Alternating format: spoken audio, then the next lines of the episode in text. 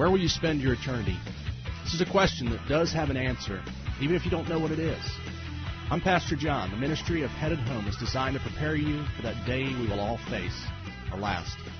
Join us as we find and answer the tough questions, and remember, you cannot truly live until you're truly ready to die.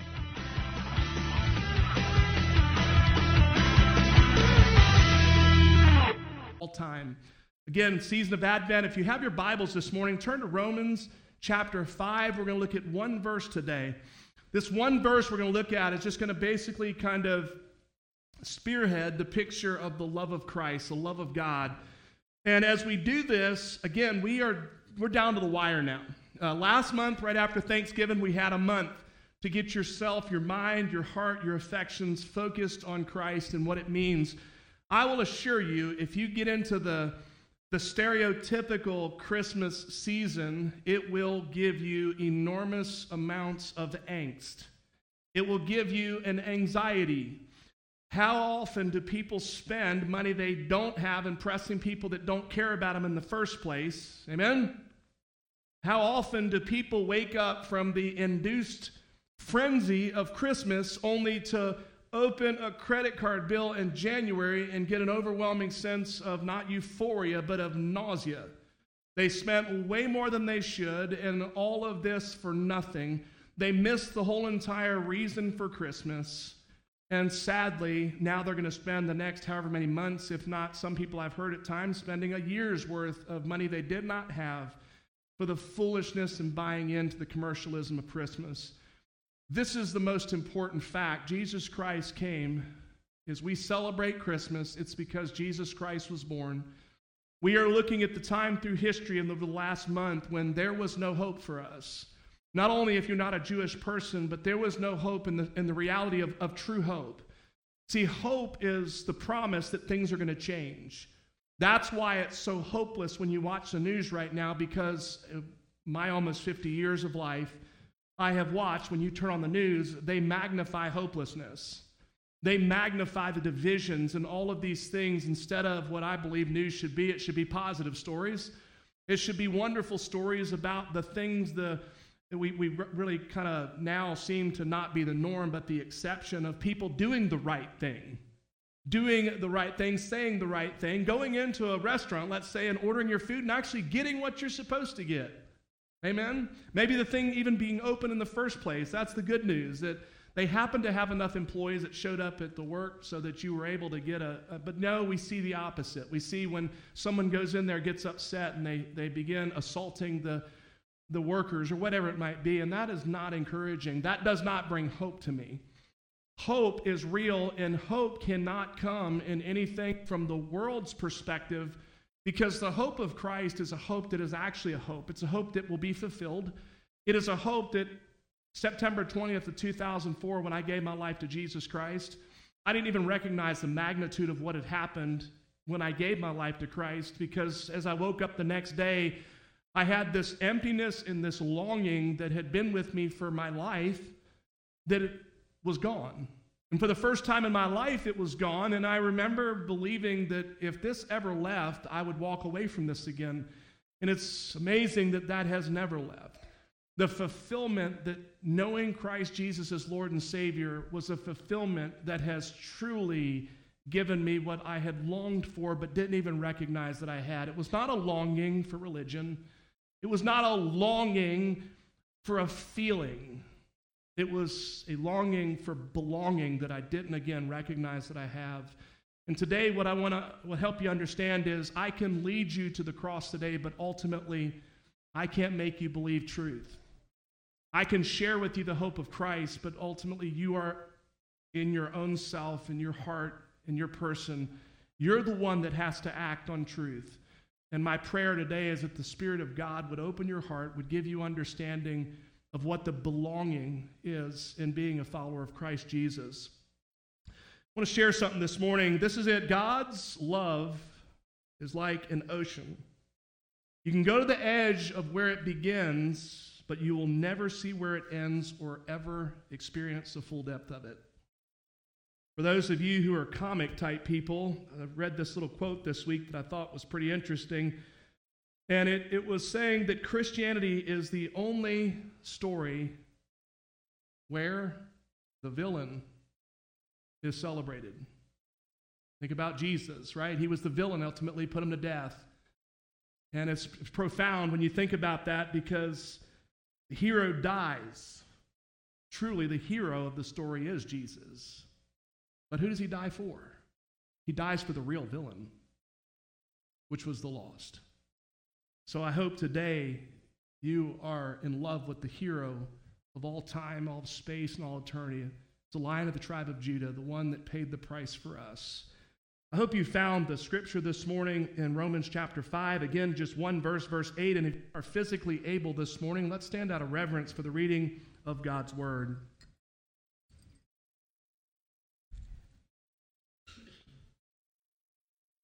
But God proves his own love for us that while we were still sinners, Christ died for us. Father, thank you, Lord, this morning for truth. God, thank you for Christ Jesus, Lord, the sacrifices. We celebrate his coming as a baby in the manger so long ago. Father, thank you for the life that it brought, the hope that it brought, the peace, the joy, and the love of you extended in that gift of the Christ child. Father, I pray that your Holy Spirit would hedge his grounds with your protective angels, purge anything that would not honor, glorify you. Lord, bring life to the lifeless and hope to the hopeless today. Hide me behind the cross, Lord, and we ask all this in the name of our Lord and our Savior, Jesus Christ, we pray. Amen. You may be seated. So the first half, of the first part of verse 8 again, but God proves, some versions say demonstrates, same, same picture. God proves, demonstrates his own love for us. And the first thing that I want to share with you this morning is this God just didn't say he loved us, he proved it. You know, when you look at the whole picture conceptually of Christ coming and laying his life down for us, I say this often because I think it bears to be said. And no one would give their child up to allow someone who's guilty to go free. No one would. We have children that, anybody in here have a sinless child? Feel free to, if you do, right? Sometimes we want to think that, our little angels, right? We know that they're not, are they? We, I, I assure you that my children are as wretched as anybody else's is, right? When they come up and say something, uh, something weird about your family to me, I'm like, whoa. By the way, I won't believe what they say if you won't believe what mine say. Amen? But no one in here has children that are sinless. We are sinners. Uh, and again, I've, I've had people say, you know, you hold that brand new baby. My dad shared this years ago. Uh, he's retired pastor, still fills in now, but you know, he, he he says subconsciously when he was holding a little baby, he'd just say, You little sinner, you. And I was like, You know, Pop, he, he goes, You never can say that out loud. But it was about that time in seminary that I was trying to understand the, the concept of the sin nature that we're born with because I can't tell you the number of times that I've heard people hold a baby go, man, this is just so innocent. This is just so perfect and so without, without the sin and the mess. And you know, it's like, God, I, I can't ride that because if I do ride that train of thought, then what I'm saying is that in some way the child has escaped the sin nature. And if that's the truth, then wait a minute, then we've got a, an inherent issue because Scripture talks about the sin nature that's passed down through the Father, right? In Adam, all sin, so we get our sin nature from the Father's DNA. Now, quickly throw in a little headline there. The reason that Jesus was sinless is because he, scripture says it, conceived by the Holy Spirit. He did not have an earthly father. That is why Jesus was sinless, because therefore he did not have an earthly father's DNA. That's the reason that Jesus was able to be sinless. But uh, I was thinking about this one day and I was like, God, I got to help people understand this. I don't just want to say, well, that's just the way it is. And God gave me this analogy in my mind. I'm thinking about mom, okay? You have a baby. You're not going to raise this baby in any other theater but a room that you've been given. Doesn't matter how big the room is, it's inconsequential, the story. But I got to thinking about this, and God just laid it as, as plain on my heart as possible. There's only one plug in the entire room Mom is in the room. Mom has never had a foul emotion. Mom has never uttered a foul word. Mom has done nothing but been the consummate, amazing demonstration of a compassionate, shepherding, tender mother that you could ever imagine for this child. So, you, mom, are in this little room, you got your rocking chair, you sing lullabies, you're reading scripture to the child, you're doing nothing that would in any way allow the child to be affected by the external. So, this beautiful little child that you have, one day, in its desire to explore, begins to crawl its little way over to the one outlet that happens to be on the other side of the room.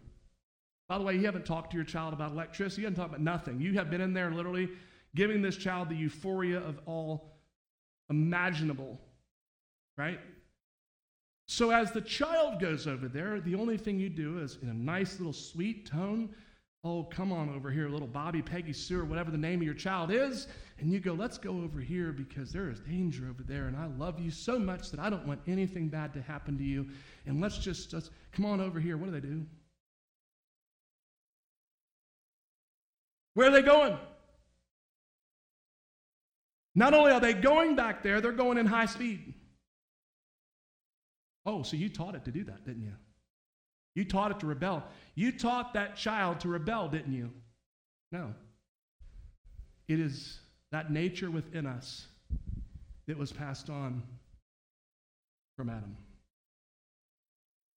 We are born sinners. So now I understood when my dad was telling me that we can look at a child and believe that they are sinless, but that's the sin nature that dwells within us. We don't teach each other to sin as much as we want to think so, right? See, that's the beauty of this morning, is that the advent of Christ, the advent of Jesus' birth, ushered in the ability for us today to have hope. Hope from what? Hope that we could be objects of God's mercy as opposed to objects of God's wrath. Do you realize that a child born like that, now you have the age of accountability, and I realize that if a child dies before the age of accountability, I believe full well Scripture teaches that they are transported into God's presence beyond a shadow of a doubt. They haven't even gotten to the age where they're accountable for their actions. Amen? Very encouraging to me. I like that. It's very encouraging having a, a sister who died of SIDS. That's a very encouraging truth to me that I will see my sister Martha again one day. But the beauty of understanding that hope is that us this morning are able to have the promise, the hope that we can be objects not of God's wrath because the wages of sin is death, the same way that we see in the courtroom here. What has to happen? Someone has to pay. There is a payment that must be paid for sin. That the wages of sin is death. So we can either pay the price ourselves, which would be to enter eternity. Now remember, you think about the beauty of what God created when Adam and Eve sinned. You think about this breaking a chasm that separated us from God. God's desire was to dwell with man, but mankind said, No, I want to do what I want to do, and I'm going to do it. And he did that, which the consequences of that was the separation. By the way, just so you can have this understanding, when people believe that hell is just this thing that God created to torment people, no. What hell is, is God giving mankind the desire to dwell separated from Him. And because God is the giver of every good and perfect thing, right now, when you breathe in, you are experiencing a gift from God. When you have hope today, you have hope because of the gift that God has given us. You have peace today because of the gift that God has given you. The joy today that we have is a gift that God's given. I could go on with a litany of things this morning that God has done and has offered to us. But also, God is the God of free will. That's a tough one for people. Because what we want to believe is I can live like I want to, do what I want to do, and God, you're going to like it. No, God just merely gives you what your desire is. If you don't come to faith in Jesus Christ and Christ doesn't pay the price, God merely says, as C.S. Lewis says, in death one day, thy will be done. And God merely gives us the desire of us, which is what? To dwell within the chasm that separated man from God. That is a place we know as hell. Every good and perfect gift is absent in that place we know as hell. That is what the reality of what hell is. It is absence of oxygen, it's absence of light. It's absence of hope, it's absence of peace, it's absence of joy, it's absence of everything that you and I desire. The problem is, everybody also is given an eternal state of being, which is a body that cannot die. So imagine being in a place that's incompatible for life, but unable to remove yourself from it and unable to die. That is the essence of what I'm talking about this morning because, see, Christ's desire for us and God's desire for us is to experience in the fullness everything that He created us to experience. And yet, one day, the removal of everything broken and its sin and hurt and heartache will be restored in the place we know as heaven. That's the beautiful understanding of that, and the hope and the joy and that peace and the fulfillment that God desires for us is what that will be. And what I'm so thankful for this morning is that the Advent, the coming, paved the way for us this very morning to go from being an object of God's wrath because of the sin nature we're born with. And by confessing our sin, placing our faith and trust in Jesus Christ, we can be restored in fellowship with the God that created us. See, that is the hope this morning. And what did that? What compelled God to do that? It's the love of God. I can't fathom how God could love us. I can't. Again, I've thought about conceptually my son being offered to die and pay the price for someone else's sin, not a sinless son. Remember, my son's a sinner, your son's a sinner. I cannot even begin to imagine allowing my son to die in the place for someone that deserved death. But yet, not only did God do that through Christ, He placed our sin debt on Christ's account. Jesus paid it all. And it is the, the biblical interpret and understanding of it. The full weight of what we rightfully owed was placed on him, and he paid it in full. Why? Because he loves us. See, God just didn't say He loved us, He proved it. This morning, God's desire for us is to experience life in the fullness and everything that God intended for us to experience. God's plan and His purpose for you and I today is to walk in the plan and that purpose that He has for you. See, I wish I had more time because my parents were missionaries in South America uh, 40 whatever years ago. My dad was going to be the postmaster of Chicago, walked away from all of that because God called him to be a missionary, my mom. They went to South America. My brother Dan was only about a year or two old. They got down to uh, Peru in South America when my mom got pregnant with my sister Martha. My sister Martha was born, and two weeks later, my dad goes in to pick her up one morning, and she was dead. She was gone. My dad picks her up. They're in the, remember now, they're in the mountains of Peru. No family, no support network. There's two young people with a little, little boy, a two year old child, who are completely broken. And I cannot even imagine my parents' mindset of, you mean I our lives to you, God, and you do this? I can't imagine the emotions, I can't imagine the questions or the anger that they might have experienced with God, which they've never told me. But I remember growing up as a little boy, my mother on Martha's birthday, I, w- I would see my mom, she'd get real emotional. She'd cry, and when I got old enough and she explained to me, you know, Martha's in heaven, and, and I just get sad. I miss Martha, and, you know, the normal things that any parent would, even years later. And about five years, maybe six years ago, I'm preaching one morning or Sunday night and I'm trusting God, right, in everything that I do with my life. And, and God just hits me with this Romans 8 28 as I'm dealing with that and we're unpacking that, and it hits me in the middle of a service. If my sister Martha hadn't died, I wouldn't be standing here. And I remember when that hit me. I called my mom on the way home from church and I said, Mom, I don't know if you've ever thought about this. Do you realize, Mom, that not only my brother, who's the uh, Chief Justice of the Second Court of Appeals in Florida, would not have been born, nor would me never been born if my sister Martha had not been picked up dead in her crib at two weeks old in Peru with my parents on the mission field, but tell them that at the time. This is where I'm going. The hope of God is that God has a purpose and a plan for our life. The peace of God supports us in the midst of those storms, as He does even with our walk with Him, that can bring us an over, um, overwhelming sense of joy in the midst of what seems a crushing blow to us in this two dimensional world we live in. But it is the love of God that stands firm in those promises and will sustain us every step of the way. Well, I don't know about you, but that brings me a peace that surpasses all understanding. And when I called my mom, I remember her, it resonating with her like nothing else. And we experienced that last year. This past week was the anniversary with the loss of our daughter in law. And it's been a hard week. It's been a hard week. See, now, this is my moment in the jungles of South America to trust God that He is ever faithful. And I'm trusting Him. It might not be for 10, 20, or 30 years that we'll ever understand why God allowed little precious Jasmine to go.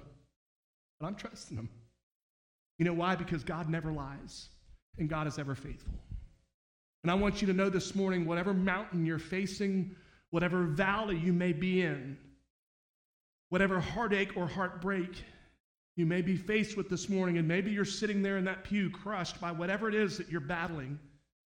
I want to assure you this morning that God is faithful and his promises are true to you, and he will not lie to you. He will not leave you and He will not forsake you. All you've got to do is stand firm. Steadfast in the reality that He doesn't lie, He has no compulsion to. And He doesn't change. That's the awesome part about His nature. He's the same yesterday, today, and forever. And you can hold fast to that.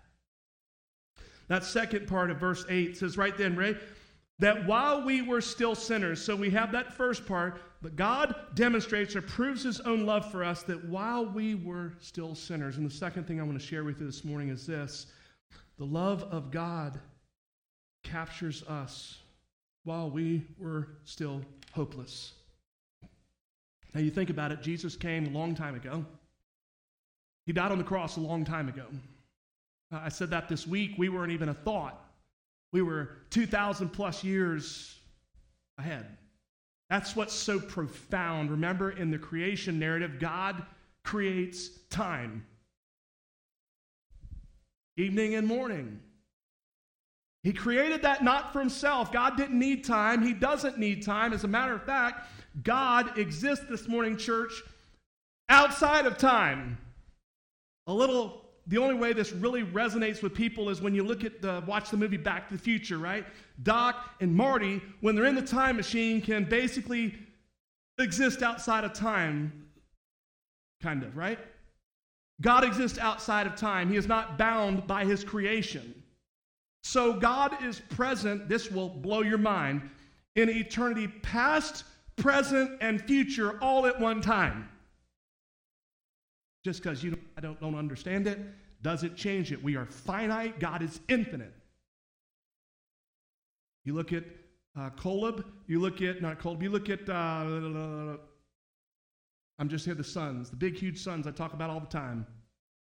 Sorry, I got so excited I outran myself mentally. Arcturus and Antares, there you go. Those suns are so massive, it makes our sun look like a pixel on a paper. They're massive. When you think about the infinites of the things out, if you've ever studied anything, what's out in the cosmos, it is unreal how small we are. God doesn't create anything bigger than himself, so God's infinite is incomprehensible. Well, how in the world could God know how many hairs everybody's got on his head at one time? That's nothing for him. Doesn't have to think about it. That is the profound nature with which the power of God is. That's encouraging to me. Because what that means is, is in eternity past, God know, knew exactly that you and I would need a Savior. He knew us by name. When Jesus died on the cross, he knew every person who would ever come to faith in Jesus Christ and the sin weight of those people, God laid on his son to pay the price in full. You know what else? He knows if you don't. He knows if you're going to do it yourself. God gives you free will. This minuscule time in history that we have, life is but a vapor. I don't know about you. My life has gone like that. Not only has it gone like that, it continues to get faster and faster. And in a scary reality, my senior saints, one said most notably, when I told him I can't get this, to, he said, You ain't seen nothing yet. When I was talking about how months go by like days for me, he said five year periods go by like months. If that was supposed to encourage me, it didn't. Because I remember when I was 23 years old, like yesterday. I can still smell, smell, I can still see the sun. It was like it was yesterday and here I am over 25 years later, and it feels like it's merely been five or 10 years. Jim Elliot, the missionaries, many of you who were, were alive when this happened, when they were killed by the Auca Indians, you remember that. Shortly before Jim Elliot died, he made a statement. He said, He is no fool who gives what he cannot keep to gain what he cannot lose. I will assure you this morning, there are very wealthy people trying to do everything possible to extend their lives this morning find out about the founders of Google and right and all these they're doing everything in their power to achieve immortality. That's what they want. They want to hang on to this. Or they're going to lose that battle. Amen.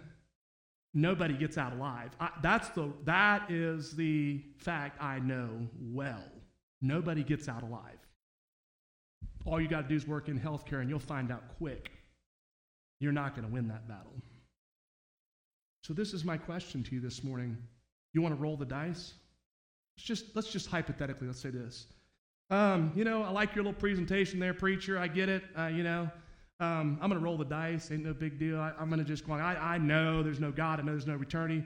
Okay. Uh, let's, uh, let me just buy into yours for a second. Okay. Let's pretend there's not. I can't explain what happened to me on September 20th of 2004, but something changed. Big time. My wants, my wills, my desire, my peace, my hope, my joy, my contentment was 180 degrees transformed that day. Never forget it, rest of my life. Oh, is that a figment of my imaginations? Okay, let's say I lived moral for, let's say I lived to be 80 years old. For 50 years, I lived a quote unquote moral life and just, let me tell you what, I enjoy the hope, the peace, the joy, the contentment, the fulfillment that I have. I would not change it. Anybody who knows me knows that I am a happy person. I'm happy all the time. I don't feel like it because those that know me know that I've had a lot of back surgeries and I have pain constantly. That's the color of my face, is not because I feel great, it's because I hurt big time.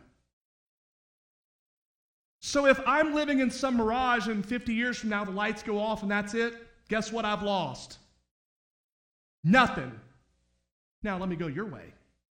I don't believe in this God. It's all fake. I know I'm wasting my time with that God, guns, and automobile stuff. I don't care about it all. It's brainwashing. Well, first of all, you're miserable. Your statements tell me you're miserable. You're hopeless. You're just living for yourself, and I mean, you got, you got the choice. Do what you want to do.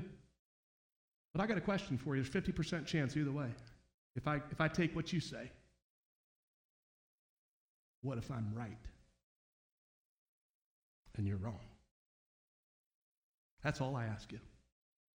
Not only did you live your life miserable because you had no hope, you had no peace, you had no joy, you had no contentment. Can you imagine when you stand before God one day, as Scripture promises, all you got to do is talk to the trauma physician up there at UT in Knoxville who ended up was an atheist, came to Christ because he had seen too many of it happen, and he went and researched the truth, and guess what? He's a sold out follower of Jesus Christ now. Was a trauma surgeon that was lost, now he's a trauma surgeon in love with Jesus because he knows truth.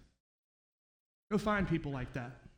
People who actually thought with the mind God gave them instead of buying the foolishness of this world. And now they have the hope, the peace, the joy, the contentment because of Christ and the freedom that's found in that. Or you can roll the dice with your perceived belief that this isn't real.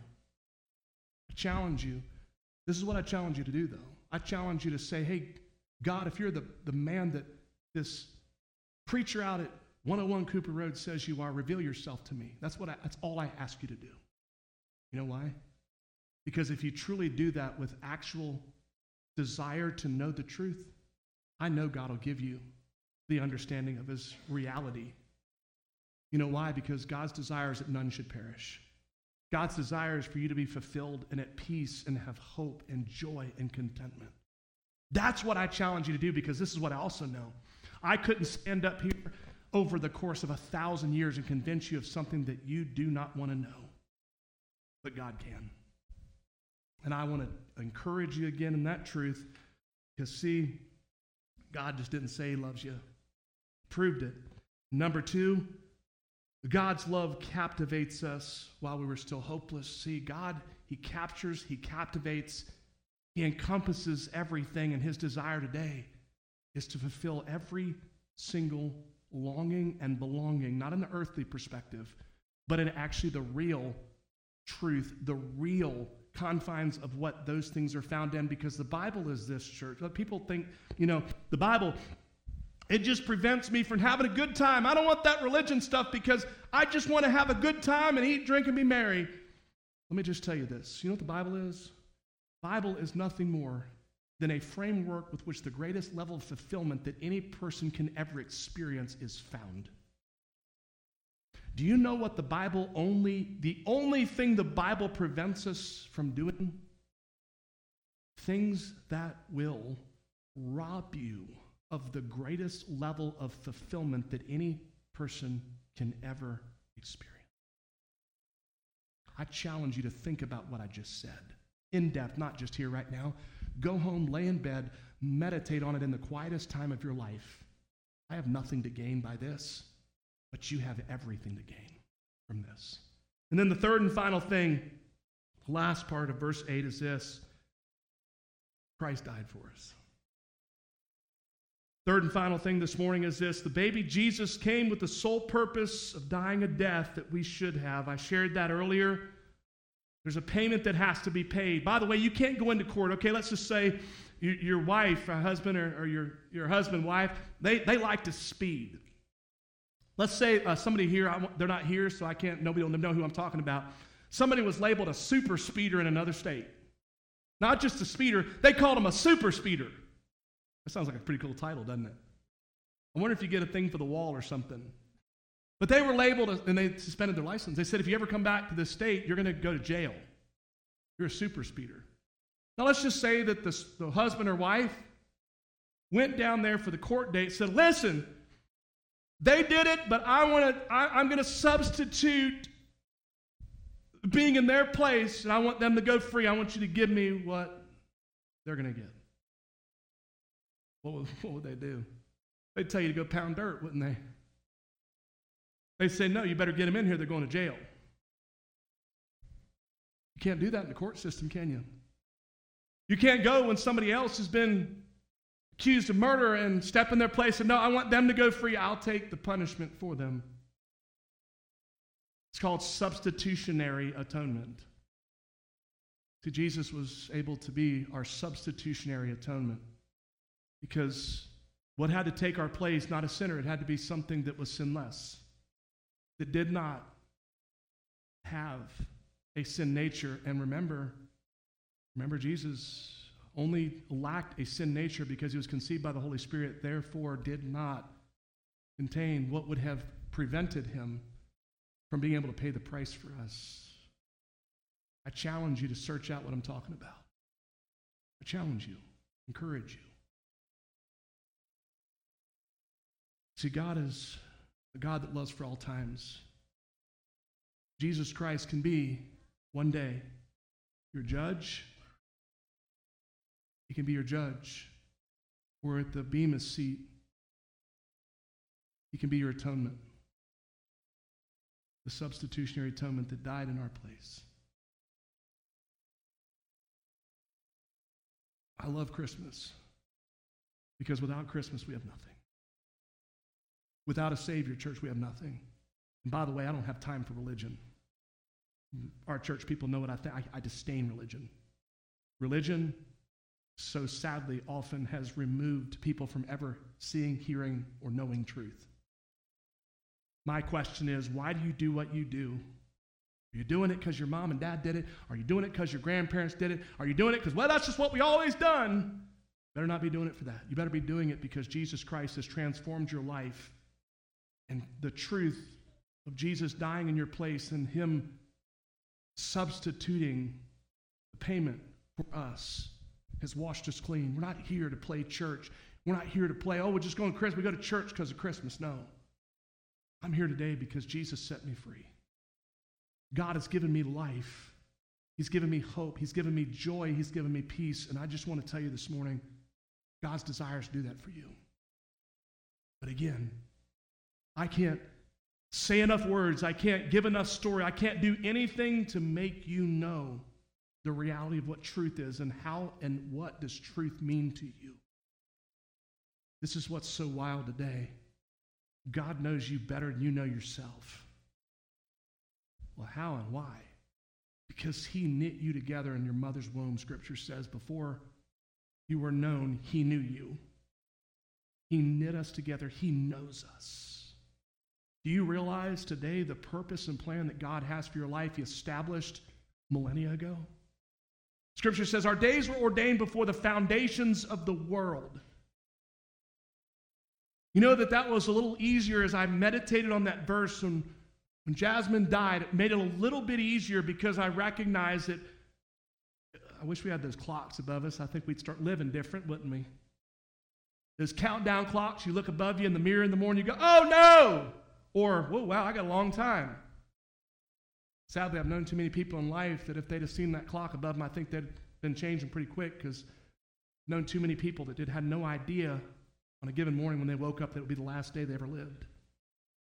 See, I don't live like that because I'm just scared that one day I'm going to die and I don't want it to catch me by storm. No, I'm thankful that Jesus changed my life and I have the privilege of sharing the hope that God's given me. And the reason that you see a smile on my face has nothing to do with the way I feel, it has everything to do with what He's given me and what I experience and feel right here. I'm excited to live because God has a purpose, He has a plan for my life, and I'm able to affect and that or infect people with the lack thereof. But I want to affect people with the joy of the Lord because that is, I'm an empath, right? I, I, I uh, soak up the emotion around me. Anybody else like that? And I want people to soak up around me the joy and that peace and that hope and that belonging and longing for what I have if they don't have that. Because what I have is real. What I have stands the test of time. And we're here 20, what, I guess, uh, almost 20 years later. If that feeling would have gone, that belonging, I'm going to tell you something, I'd have walked out of here a long time ago. And I'd have gone chase what the world desires to chase. This, this is real. I'm not talking about the Baptist, I'm, I'm not talking about any of that. What I'm talking about is a transforming work of God. That's what's real, is what I'm talking about today. And if you don't have that and, and you've not experienced that today, I want to encourage you. Look at the cause of Christ. Look at the things of Christ. Look at the love of Christ. Look at the peace of God. Look at all of it. Step back. God gave you a brain to think with. Man, He didn't just tell you to blindly walk into it. As a matter of fact, Scripture says to count the cost. Meaning, if you want to be a follower of Christ, you better know what you're getting into. I don't hear a lot, do you? Step back. Count the cost. I did. And it's worth everything. Because I've experienced what I never experienced in the 29 years before that.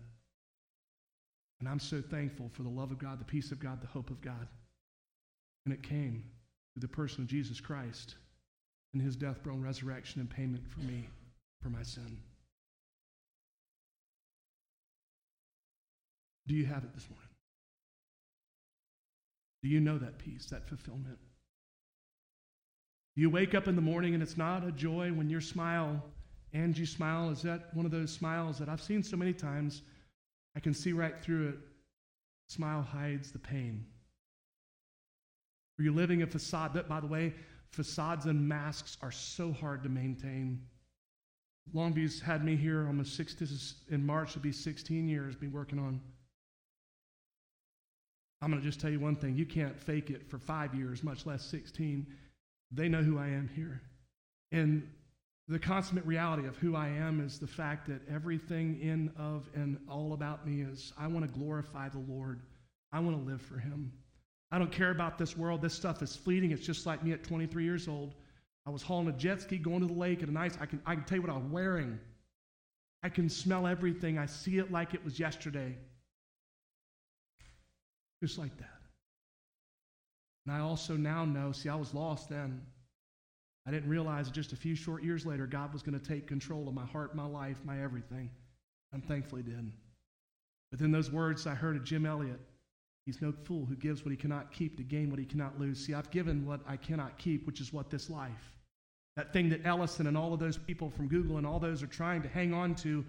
They love this world and the money. They can't spend their money in the amount of time they have. That's how much money and wealth and all of these things that they have. They can't spend it. They were trying to do everything possible to increase their lifespan so they can continue to enjoy all that they've worked for. He is no fool who gives what he cannot keep. You cannot keep this. I remember vividly the day that Michael Jackson died. By the way, Michael Jackson was a very wealthy guy. Still to this very day, warehouses full of his memorabilia that are worth millions and millions and millions, just like the, the money residual that keeps coming on. He can't spend a dime of it. George Burns died. He had a lot of money. He couldn't spend it. They put money in his pocket. Remember his cigars and his, what was $100 bill in there? He can't spend that. How many wealthy people? Uh, I know the uh, billionaire, uh, he was in the helicopter coming out of the football. They call it football over there. Uh, he owned the football, um, the soccer team over in Europe. He's going out of his helicopter. The thing crashed. He was a billionaire, and there's two or three people on there, his daughter-in-law, I think, and son. I remember when that happened. You can't spend anything. Once it's over, it's over. He is no fool. He cannot keep. Ready? To gain what he cannot lose. I've given world, the desires of the world, and the things of the world for something that I can't lose. And what is that? The life transforming gift of salvation through Jesus Christ. I wouldn't trade it for anything. If you came, and I mean this, you might say, I'm right. You could come in here. I know what a billion dollars is, by the way. If you know what a billion dollars is, if you start counting the second you're born and you count a dollar a second, you are well into your 30s when you count that stack of money. So don't ever say, if somebody says, hey, if you count a billion dollars, I'll give it to you. I'll do it. I don't care how long it takes me. Yeah, it's going to take you almost 40 years. So if you come in here with a, by the way, it's on a pallet, about this big on a pallet, bring it in there. Jonathan, if you walk away from here and never mention the name of Jesus Christ, you can have that billion dollars. I'd tell him go out and set on fire. You know why? Because I know that that'll never, ever begin to come close to what Jesus Christ did in here and continues to do with the gift of salvation in Jesus Christ. And I ask you today, do you know that peace of God? And if not, I want you to understand today. He loves you. He has a purpose and a plan for you. And he can put a joy unspeakable in your heart that I assure you will not only change your life, but it'll change your family, it'll change subsequent generations of your family and what He desires to do in your life today. Let's pray. Father, thank you, Lord, for the beauty this morning as we're able to celebrate what Jesus Christ means to us in the Advent, the coming. God, thank you, Lord, for loving us so much, Father. God, it's, it's, I can't explain it. I couldn't explain it, Father. I have a hard time wrapping my mind around how much you love us. God, I thank you that you do. Father, I pray this morning if there's ones watching online, Lord, or sitting in the pews this morning that want nothing more than to experience what I've shared this morning, but God, they don't know how to get from point A to point B. God, you know I can't convince them of anything, but you can. And I pray that your spirit would move in their hearts that God, you would give them the overwhelming understanding of all that you are and all that you desire to do in their life this morning so that they can understand that you love them, that you sent Jesus for them, that you paid the sin debt for them in full. And it is them that can reach out for the hand that reached down today. Father, I pray this morning, Lord, for ones that are just struggling with situations in life They are followers of Christ. They know what it is to be a, a born again Christian. Father, I pray today that you would, Lord, they would cast all their cares on you. As Scripture says, your yoke is easy, your burden's light. Father, I pray you give them refreshment, Lord, as they come and, and lay down at your feet, Father, and lay these issues that they're struggling with or battling today. Father, those here today who are struggling because of a loved one that is not a Christian, that is out and, and battling, struggling, hurting right now, Father, I pray that we would lift those up to you this morning, Lord, because you answer prayer. You're a God that gets involved in our lives and does things for your glory, God, but also you will transform the lives and you can reach those hardest of hearts and those family members that don't want anything to do with the love of God. God, open their hearts, speak to them as only you can. Father, I pray this morning above all that you would be glorified, that you would be honored, that you would be lifted up. And God, we commit all this to you and we ask this in the name of our Lord and our Savior, Jesus Christ, we pray. Amen. Thank you for listening to Headed Home with Pastor John. If you'd like to know more about a personal relationship with Jesus Christ, please visit our website at longviewbaptistchurch.org and click our contact link. Thank you for joining us.